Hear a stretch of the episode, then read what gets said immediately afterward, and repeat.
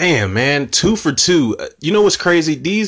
I keep coming across these trailers, and the funny thing is I haven't even gotten a chance to record the actual episodes that I am outlining now that, you know, I had my heart set on since yesterday morning to actually jump off. But I think it's good that I'm doing back-to-back trailer reactions for shit that I didn't even know anything about, because that way it'll warm me up to, you know, the better episodes, the more in-depth, the more lengthy episodes that I'm in the process of outlining and getting together for y'all.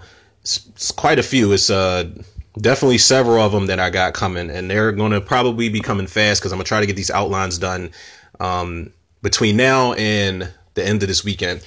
However, came across this Janelle Monae led thriller, I guess it is. I don't know if it's a horror, if it's a thriller, a psychological thriller. It's called Antebellum. It's coming out 2020. It says thriller mystery here. But this plot synopsis says a successful author finds herself in a horrifying reality and must figure out the mystery behind it before it's too late. I mean, yeah, sounds like psychological thriller to me. And y'all already know how I get down. Anything with a author, a writer of any kind in jeopardy, losing their mind, you know, shit's hitting the fan, I'm all for it. I'm all for the shit like The Shining, Misery, 1408, The Dark Half, The Secret Window, anything like that where there's a writer in shambles. I'm 100% behind it, man. It's almost inspiring. Like, not saying that me being a writer, I want to go through some shit like that, but you know, it's basically homework. This actually has two directors on it. I see Gerard Bush and Christopher Renz, produced by Sean McKittrick. And Janelle Monae, like I said, she's the headliner here, which is fucking awesome because I love Janelle Monae, man. I love her musically, and I didn't even know she was she could act until I saw her do Hidden Figures was the first thing I saw her in, and she was great in that, man. And you got her alongside people like Taraji P. Henson, Octavia Spencer, Kevin Costner, Mahershala Ali was in it. You had a damn near all-star cast in that movie, and I never would imagine that Janelle. You know, there's a big stereotype around artists, whether they rap, whether they sing, whatever. There's a big stereotype around artists, music artists, that they can't act, and that is definitely not the case. And I'm glad to see, you know, Janelle Monae just breaking out into these movie roles, man. So she's about to have both sides on Smash, you know, cinema and music on Smash, and that's awesome. The rest of the cast members, Kiersey Clemons is in this. I really can't remember where I heard this actress name from or where I saw her face from, but she definitely sounds familiar. Gabourey Sidibe, I hope I'm saying her name right. She was in Empire. She's got a big reoccurring role on Empire, and she's in Precious. Jenna Malone, Eric Lange. I wonder if he's any relation to Jessica Lange. But yeah, man, here's the official trailer reaction for Antebellum. Let's see. Please don't be an ad before I start this thing. Oh, here we go. Expect it to be not her, but we are the future. Our time is now. I'm coming. Nope. Little girl, creepy little girl already. Nope. You're special.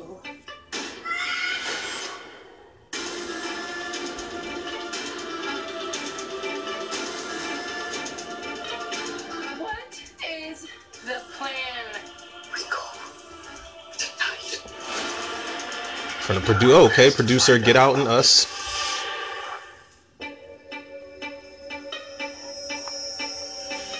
Wait, what? That's it? Nah, man. No, y'all got to give me more than that. Y'all got to give me more than that. Y'all can't just give me present day setting and present day Janelle Monae and just switch over to slavery day setting and slavery day Janelle Monae saying we go tonight. You know, Harriet Tubman shit. First of all, let me say something. This indeed does look like a psychological thriller. And the fact that it says from the producer of Get Out and Us. Now, I don't know if they mean Blumhouse, Jason Blum. I don't know if they mean Jordan Peele. But that being said, you know, when you incorporate Get Out and Us, people are automatically going to think psychological thriller, consciously aware, which is fine. That's perfectly fine. But this trailer, while it wasn't all that long, I do have one gripe with this trailer, and that's the whole... Look, man, I got to be honest with y'all, man. I have racial fatigue. Racial on-screen fatigue, man. And when I say that in every sense that I'm tired of Roots. I'm tired of the Harriet Tubmans. I'm tired of 12 Years of a Slave. I'm tired of... I'm just so fucking tired of these depictions, man. Like I love shit like Black Panther because we were depicted as kings and queens, royalty, which we are.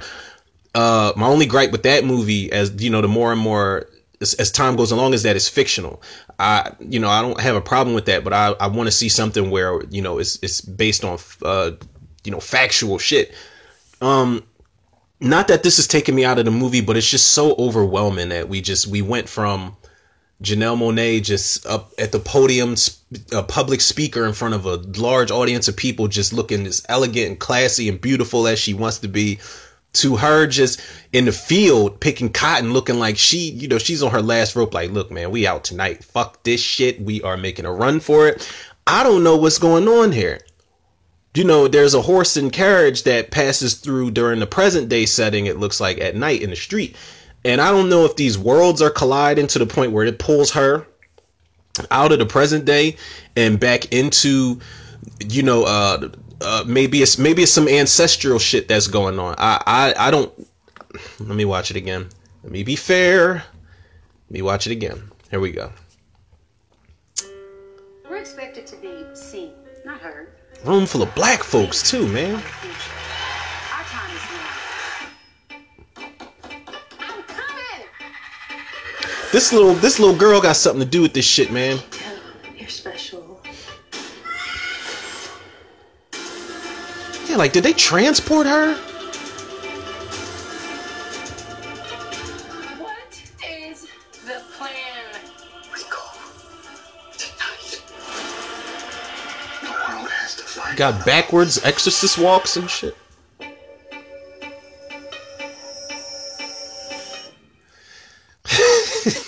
Yo. Okay, so let me take a wild guess here. She is a completely 100% successful black woman, has probably worked for everything she's ever gotten, and she is probably at the peak of her career at one point in the beginning or the first act of the movie.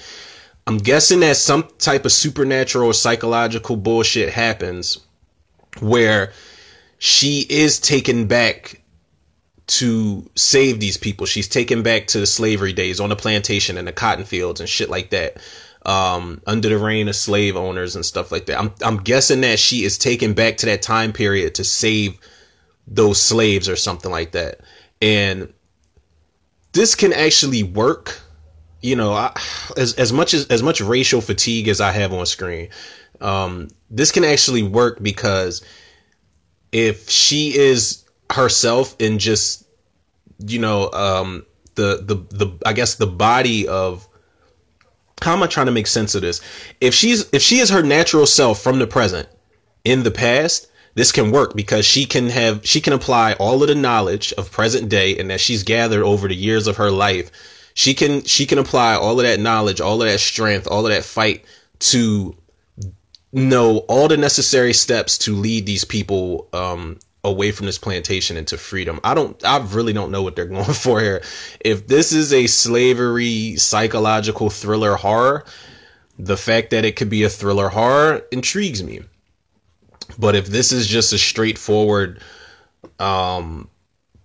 slavery movie with no type of crazy twist to it, I would probably be a little upset. I won't even lie, but I am curious nonetheless, man. And as much as I feel like the whole slavery angle is a few steps backwards, I do like that what Jordan Peele said during his acceptance speech is coming to light, where he said we're witnessing a new black renaissance in cinema. You got Janelle Monae headlining this movie.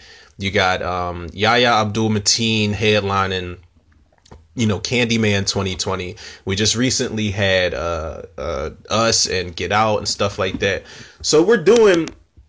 extremely well on screen, man. Extremely well. And, you know, like it or not, we in here, man. We in here, and it's there are new statements being made in cinema. So I don't know if they're going to, you know, if they take the whole slavery angle and they turn it on its ear, like how they did with Get Out. You know, Get Out could have easily been the token black guy dying at the end and just getting overrun by his family. But no, he made it out. They broke a lot of stereotypes in that movie.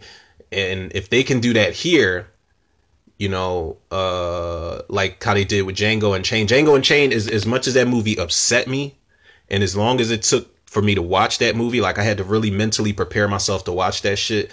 But, you know, you had the black guy, the black protagonist hero, whipping slave owners, you know, and I didn't never think in my wildest dreams I would see something like that. And, like, you know, just see the whole scenario reversed like that is refreshing. You know, what you got to endure to get to it is fucked up, but it's refreshing. Like, if the payoff is sweet, I'm all for it, man.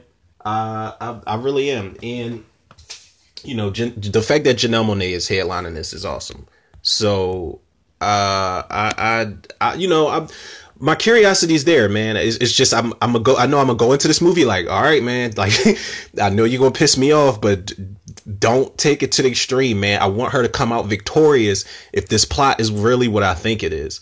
So, you know, definitely got my interest, man. Nonetheless, it has my interest. I will not lie to y'all, but it's like, oh man, you know, I really can't. You know, maybe I'm being one-sided here because Hidden Figures was also a period piece, and it was definitely around a time where not only was it racism, but it was sexism. You know, Janelle Monae, Octavia Spencer, and Taraji P. Henson, it was like they looked down upon women as if they couldn't do the same shit that men could do, and that wasn't the case. And that's one of the reasons why that movie was so awesome, because, and it was a true story, you know, that those women made history. So, yeah, man, Antebellum. We'll see what happens, man. We'll see what happens. Follow the Tutor Reviews podcast on Anchor, Spotify, iTunes, Google Podcasts, Apple Podcasts, Overcast, Pocket Cast, Breaker, and Radio Public. I ain't gonna do it. Follow me on Facebook and Instagram, Romero Tutor. Follow the Facebook movie groups of Cinemaniacs. I think 4 or 5 people I had just stumbled upon their group requests, and welcome. Like I said, come one, come all. So shout out to those newcomers, the new maniacs, if you will. Shout out to the Tutor reviewers, the supporters, the listeners, the lovers, man. Love y'all to death. Like I said, if there's anything y'all want me to plug for y'all or listen to or support, I have no problem doing it. Have no problem shouting y'all out, tagging y'all in a post, whatever the case may be, man. I show the love and support right back the same way y'all do for me. So that being said, another episode of Tutor Reviews in the can. Yours truly, Romero Tutor. People, I'll catch y'all on the next one.